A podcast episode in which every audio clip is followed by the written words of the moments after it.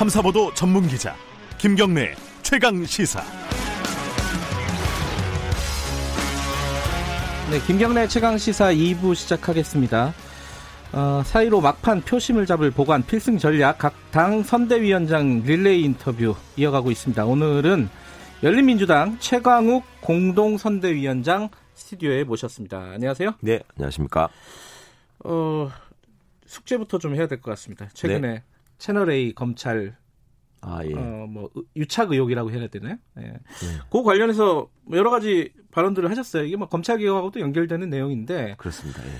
어, 일단은 지금 예를 들어 어 이게 어떤 윤석열 체제 검찰이 기획한 거다. 네. 이런 식으로 주장을 하고 계시는 거잖아요. 아니요. 그렇게까지 주장하는 건 아니고. 어, 황희석 그 어, 후보 같은 경우에는 네. 그런 식으로 좀 주장을 하시더라고요. 그런 의심을 하기에 충분하다 이런 거지. 네. 뭐 저희가 기획했다라고 딱 단정하는 게 아니라는 말씀입니다. 어, 그런 의심의 근거는 뭐죠? 그동안에 보여왔던 그 정치 검찰의 수준을 넘어서는 검찰 정치의 행태가 네. 죄송합니다. 저희가 네. 어 출범 초기부터 검찰 개혁이 언론 개혁하고 맞물릴 수밖에 없고 네. 그게 떨어져서 이루어질 수 없는 주제다라는 말씀을 많이 드렸는데요. 네.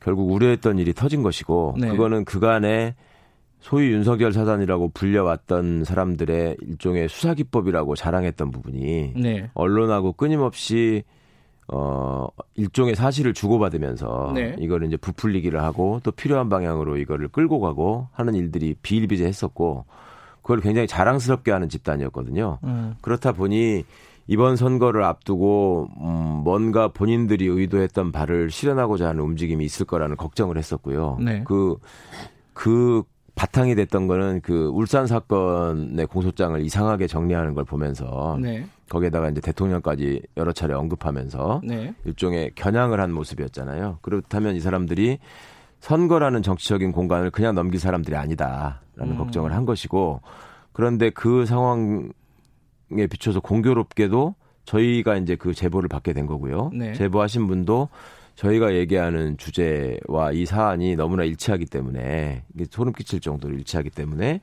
열린민주당을 믿고 찾아오게 됐다라는 말씀을 하신 것이고 그러면 이제 그런 게 이제 진행되는 과정이나 또 이제 그, 그 저희가 전달받은 녹취나 이런 것들을 보면 내용이 너무 충격적이지 않습니까? 검찰을 위해서도 좋은 일이다. 그다음에 뭐 총장이 직관할 거기 때문에 과도한 수사가 이루어질 것이다. 당신은 무사하지 못하나 우리한테 협조해라 이런 얘기들이 그리고 이제 결국 유시민 이사장을 표적으로 해서 뭔가를 하게 되면 그 친문 세력은 선거 후에 몰락할 것이다. 음. 이런 것들을 이제 명시적으로 얘기를 한단 말입니다. 이런 것들이 그 단순히 기자 한 사람의 특종 욕심 또 그 해당 기자가 무슨 경력이 오래된 그런 기자도 아니고 네. 틀림없이 그분도 혼자서 그렇게 한 일은 아닐 것 같은데 그렇다면 뭔가 기획이 있다고 볼 수 있는 여지가 음. 많지 않느냐. 선거 개입이라고 보시는 거예요? 검찰의 선거 개입? 그냥 뭉뚱그려서 추상적으로 선거에 드리면. 어떻게든 영향을 미치려고 했던 건 사실로 보입니다. 음. 왜냐하면 그 얘기 중에도 그런 말들이 많이 나왔고 다시 한번 말씀드리지만 유시민 이사장을 잡고 싶다. 음. 검찰도 원할 것이다. 그 다음에 뭐 친문 세력을 몰락시켜야 된다. 이런 의도를 노골적으로 표출했기 때문에 또 네. 그거에 네. 대해서 대화를 하면 하는 검사가 전혀 그 문제 의식을 갖고 있지 않아요. 그러니까 뭐 그래 그 함께 잘해보자 뭐 이런 식이었잖아요. 음, 그 반대쪽에서는 이렇게 음. 또 얘기를 합니다. 진중권 교수 같은 분이 대표적인데 MBC가 세팅이 된 것 같다. 음. 어, 프레임을 걸고 있다. 그러니까 지금 검찰의 기획에 의, 기획이 의심된다고 최강욱 후보께서는 말씀하시잖아요. 근데 네. 반대쪽에서는 어, 이 정치권, 여권에서 기획을 한 거다라는 음. 식이에요. 여기에 대해서는 뭐라고 하시겠습니까? 그분은 뭐 우리 저 제보자분도 말씀하셨지만 좀 편찮으신 분이니까 제가 뭐 그거를 논리적으로 반박하고 싶은 생각은 음, 없고요. 단 네. 상식적으로 볼때 네. 그게 무슨 그 내용 자체가 지금 보이고 있는 팩트가 있는데 움직일 네. 수 없는 팩트가 있는데 그거를 무슨 세팅한 것이다. 정, 심지어 무슨 여권이라고 말은 하면서 또 배후에는 뭐 제가 있는 것처럼 얘기하고 네. 싶어 하는 그 의도가 있는 것 같던데요. 네. 좀 하여튼 사회적 거리두기가 필요한 분인 것 같습니다. 그 근데 그 보도가 나가기 전에 예를 들어 황희석 후보 같은 경우에 음. 뭐 작전 들어간다 이런 것들을 SNS에 올렸다. 그렇기 아. 때문에 사전에 이게 기획이 된 거 아니냐 보도 이전에 이런 얘기거든요. 그런 걸 요즘 분들 말로 뇌피셜이라고 하죠. 그러니까 그거는 저하고 그때 이렇게 저희 선거 공보물 촬영하는 촬영장에서 예, 예. 둘이 같이 찍은 사진에다가 아마 올린 그 캡션을 갖고 그렇게 말씀하는 것 같은데요. 네. 그때는 그 선거를 준비하는 우리가 그 뭐야 그 사진 촬영을 하는 장이었기 때문에 네. 그거를 작전이라고 표현한 거지. 음. 야 그걸 또 그렇게 참. 음, 내피셜이다. 음. 네. 네. 알겠습니다. 요 얘기는 여기까지만 하고요. 어, 예. 지금 뭐 선거 얘기를 본격적으로 좀 해볼게요. 예. 일단은 지금 조사를 보면은 어, 음. 지지율이 많이 오르고 있는 것 같아요. 근데 이게 예. 어 저쪽 그 더불어 시민당하고 골든 클로스 이런 걸 얘기하는 쪽도 있어요. 그러니까 더 넘어갈 수도 있는 거 아니냐? 아. 어떻게 예상하세요? 아니 뭐 더불어 시민당과의 예. 지지율을 저희가 뭐 늘 비교하면서 이렇게 생각하는 건 아니니까 네. 저희는 더불어 시민당과 저희가 합해서 얼마만큼의 지지율이 나오느냐 네. 그다음에 미래자가 들어가는 그 상대당이 어느 어느 정도로 줄어드느냐 네. 거기에 관심이 있고요. 모르겠습니다. 그 여론의 추이나 이런 것들을 주목해서 보시는 분들은 골든 크로스라는 것도 생각하시는지 모르겠는데 저는 그렇게 진지하게 듣지는 못했었고요. 음, 예. 단 이제 저희 지지가 생각보다 계속 오르고 있는 건 사실인 것 같습니다. 어, 저번에 손혜원 후보 얘기를 아 손혜 손혜원 저 위원장이죠. 네. 네. 얘기를 들었을 때는 12석을 목표로 한다고 했어요. 네. 어, 지금 선대위원장으로서는 몇 석 목표로 하고 계십니까? 저희가 지금 현재 지지율만 유지된다고 하더라도 두 자릿수 의석은 두 가능할 것 같고요. 음. 말씀처럼 음, 더 지지율이 올라간다면 네. 뭐 전원 당선까지도 노릴 수 있지 않나 하는 희망을 가지고 음, 전원 당선까지 네. 알겠습니다. 그 그런데 이제 민주당에서는 뭐 위기의식이 좀 있는 것 같아요. 예를 들어 뭐 음. 이해찬 대표 같은 경우에 이렇게 얘기를 했습니다. 셀럽, 명망가, 지, 명도와 사회적 지위, 재산 많은 분들을 위한 마당을 만들자고 지금 선거제 이렇게 만든 게 아니다. 이게 열린민주당을 겨냥을 한 것 같아요. 네. 뉘앙스를 보면은 어떻게 보십니까 이 말, 말에 대해서는? 말씀 자체로는 틀릴 말씀은 아닌데요. 네. 정확히 말하면 민주당의 위기의식이라기보다는 민주당 비례대표 후보님들의 위기의식 더하기 그 비례대표 후보님들을 영입하고 선거 전략을 짠 분들은 당연히 위기의식이 있으시겠죠. 네. 생각만큼 성과가 나지 않을 경우를 예상하신다면 네.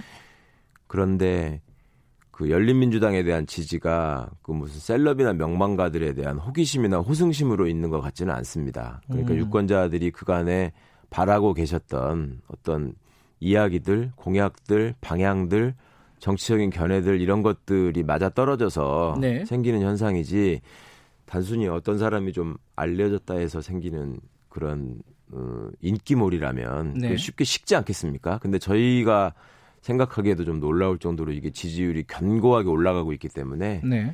조금 그런 분석은 저로서는 좀 맞지 않다는 음. 생각이 드네요. 네. 뭐 이해찬 대표만 그렇게 얘기한 게 아니라 음. 양정철 원장은 네. 어, 요건 기사가 많이 됐어요. 네. 그 노무현 전 대통령이나 문재인 대통령은 음. 정치를 하면서 탈당을 하거나 분당한 적이 없다. 네.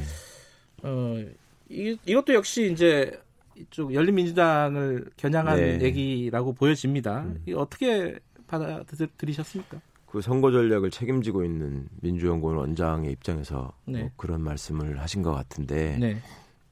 저희 저는 탈당한 사람도 아니고 열린 민주당이 민주당에서 분당된 당도 아니고 음. 그 다음에 노무현 정신과 문재인 정신을 양쪽에서 무슨 서로 홍보하고 경쟁하는 게 아니라 네. 유권자들 보시기에 열린민주당의 공약이나 사람들의 면면을 보시면서 자연스럽게 네. 노무현 대통령과 문재인 대통령 또 김대중 대통령을 떠올리신다면 네. 그게 저희들이 또 어, 저버릴 수 없는 방향이 다, 자연스럽게 되는 거고요. 또 누가 이게 맞다, 저게 아니다, 이거는 이렇다, 저게 아니다라고 구분 짓는다고 해서 유권자들의 판단이 거기에 그대로 따라가면서 네. 흐트러질 만큼 우리 유권자들의 요식 수준이 낮지 않다고 생각합니다. 네. 그러니까 선거에 임하는 그 분들로서는 충분히 하실 수 있는 얘기고 제가 충분히 이해할 수 있고 납득할 수 있는 얘기인데 네. 유권자들께 얼마나 호소력이 있는지는 네. 그 지지율로 결국 설, 명이 될 것 같습니다. 음. 이게 사실은 이제 김홍걸 후보도 네. 더불어시민당 후보죠. 네, 어, 네. 경쟁 상대라고 해야 되나요? 어쨌든 어, 더불어시민당 후보 김홍걸 후보도 이게 2016년 국민의당 때와 같은 어떤 분열이다. 아. 그리고 실제로 이 민주당 지지층 안에서도 어. 이 좀 결집을 해야 되는 거 아니냐 더불어 음. 시민당으로 분열하지 말고 네. 이런 목소리들이 나오고 있다는 걸 아시잖아요. 그러니까 이제 일방적인 네. 관점이죠. 그러니까 네. 더불어 시민당의 관점에서만 보자면 네. 분열로 보일 수도 있고 왜 결집하지 않느냐 이럴 수도 있는데 네. 처음부터 저희가 말씀드린 것처럼 이거는 민주개혁 진영의 전체 틀에서 놓고 지평을 열어가는 길로 생각을 해야 된다. 그리고 음. 큰 틀에서 비례 정당이라는 게 이렇게 만들어진 이유가 네. 애초에 선거법을 개정할 때 취지와는 서로 지금 다 안 맞는 거예요. 음. 그 이유는 미래한국당이라는 이상한 기형 정당이 생겼기 때문에 발생한 일이고 네. 애초에 이 비례 정당들이 만들어진 이유는 미래한국당의 의석을 최소화하는 데 목표가 있었던 것이지 네. 서로 경쟁해 가지고 무슨 재살 깎아먹기를 하고 서로 헐뜯고 이러자는 게 아니 아니었습니다. 네. 그러니까 그 애초의 취지를 생각해 보신다면 네. 그리고 국민의당이라는 거는 지금도 있잖아요. 음. 근데 무슨 국민의당을 떠올릴 분들은 없을 것 같은데요. 새로 네. 만들어진 국민의당이죠. 네. 돌고 돌아서. 어, 지금 이제 총선 뒤에 어떻게 할 거냐 이 얘기들이 많이 궁금해합니다. 사실은. 네. 근데 지금 정봉주 최고위원이 전당원 투표로 결정하겠다 네. 이렇게 얘기를 했어요. 어, 본인 생각은 어떠십니까? 최강호 후보. 열린민주당은 이미 전당원 투표를 통해서 중요한 의사결정을 한 경험이 두 번이나 있고요. 네. 이제 그런 걱정이나 질문의 바탕에는 항상 제가 좀 안타깝게 생각하는 게 과거 정치권이나 정당을 바라보시던 프레임이 그대로 남아 있는 것 같아요. 예. 어쩔 수 없죠. 우리 정치가 계속 그런 모습만 보여왔으니까 그 틀에서 이해하시는 게 어쩔 수 없다는 음. 한계도 제가 생각합니다만은 네. 쉽게 말하면 그런 거죠. 정봉주 의원이 애초에 기초에서 만든 당인데 네. 나중에 그 사람의 욕심대로 내지는 그분의 희망대로 어떻게든 이게 좀 끌려갈 수도 있고 어, 또 합당이나 어떤 정책 연대나 혹은 그 어, 연합을 하는 과정에서 네. 개인의 욕망이 투영돼 가지고 왜곡될 여지가 있는 거 아니냐 네. 이런 걱정들을 하시는 것 같아요. 그런데 열린민주당은 분명히 열린 공천을 통해서 순번까지 정해진 후보들로 지금 네. 구성이 돼 있고요. 그분들이 당선이 된다고 했을 때 그거는 당 지도부에 의해서 당선된 사람들이 아닙니다. 그러니까 다른 정당의 비례대표 후보들은 그 쉽게 말씀드리자면 그 순번이 당 지도부에 의해서 정해진 분들이지만 네. 저희는 당원들 또 국민들에 의해서 정해진 사람들이고 네. 그분들의 의지에 의해서 당선된 사람들이기 때문에 그 뜻을 저버릴 수가 없는 것이고 당연히 그 뜻대로 가는 거죠. 어, 당원 투표를 풀겠다. 개인적인 생각은 어떠세요? 최강호 후보? 당원 투표는 이제 마지막 결정의 과정에서 당연히 필요할 수 있겠지만은 예, 뭐 당원 투표까지 가기 전에도 예, 합당 합당에 대한 개인적인 생각은 그러니까 지금 그거를 합당을 딱 말씀드리는 네. 명시적으로 가야 될 이유는 없다고 생각해요. 왜냐하면 음. 선거 결과로 의석수의 분포가 어떻게 되느냐에 따라서 네. 전략적으로 충분히 여러 가지 음. 판단이 있을 수 있거든요. 네. 그러니까 제가 제일 소망하는 것은 더불어민주당이 지역에서 네. 놀라운 성과를 얻고 네. 그다음에 비례정당인 더불어시민당과 열린민주당이 또 좋은 성과를 얻고 네. 그래서 최대한의 의석을 확보하는 게 일단 가장 중요한 과제라고 생각합니다. 알겠습니다. 공약 얘기 간단하게 몇 개만 여쭤볼게요. 네. 어, 12개 공약을 발표했습니다. 네. 어, 12번이라서 12개 맞춘 거 아닙니까? 맞습니다. 예. 이순신 장군님의 12척하고도 좀 연계시키고 싶었고. 아, 검찰개혁 얘기 중에 네. 검찰총장을 검찰청장으로 바꾸겠다 이거 네. 있어요. 네, 네. 그 얘기 듣고 이제 다들 그렇게 얘기를 하잖아요. 그 음. 헌법 고쳐야 되는 내용이다. 네네. 뭐 충분히 검토를 하셨을 텐데 네네. 어 그럼에도 불구하고 이거 내놓은 이유가 뭐예요? 개헌안은 이미 발의돼 있었 있었었고요. 네. 그다음에 개헌안의 취지에도 어, 검찰총장의 권한을 축소하고 민주적 통제를 받는 제자리로 돌아가야 된다라는 거는 뭐 취지는 일치합니다. 네. 근데 이제 개헌 얘기는 다음 국회에서도 여전히 논의될 부분이고요. 네. 왜냐하면 그 전에 대통령 선거에서 모든 후보들이 다 어찌, 어찌 보면 일치한 부분이었는데 야당의 정략 때문에 이 문재인 정부 초반에 냈던 개헌안이 그냥 논의도 제대로 되지 못하고 사라진 셈이잖아요. 음, 네. 그러면 개헌안은 다시 얘기가 돼야 될 것이고 그 과정에서 헌법에 규정하고 있는 검찰총장이라고 하는 것은 국무회의의 심의 대상으로 총장이라는 단어 하나가 들어갔을 뿐이지 예, 그렇죠. 검찰총장이라는 게 무슨 헌법상의 지위를 갖고 있기 때문에 음. 그런 건 아닙니다. 그거는 이제 검찰이 어거지를 쓰는 희망사항일 뿐이고요. 네. 그런데 검찰총장이 지금 보이고 있는 아주 이상한 모습, 그러니까 외청장에 불과한 사람으로서 민주적인 통제에 따라가는 게 아니라 네. 뭐 장관도 어, 본인이 어떻게 맞서서 제압할 수 있는 대상으로 생각하고 심지어 대통령도 본인하고 비슷한 대상으로 생각하는 이런 오만을 보이는 게 결국은 그 명칭의 과잉에서 비롯된 면이 있다. 음. 예전부터 옛 성현들이 올바른 이름을 갖는 게 중요하다고 했는데 좀 위치를 자각할 수 있는 이름을 붙여주자. 음. 그럼 대검도 바꿔야 되는 거 아니에요? 그렇죠, 그렇죠. 예, 그것도 따지면은? 이제 대법원이 있으니까 대검찰청이라고 네. 한 건데 그 큰 대자가 붙어야 될 이유가 전혀 없습니다. 예.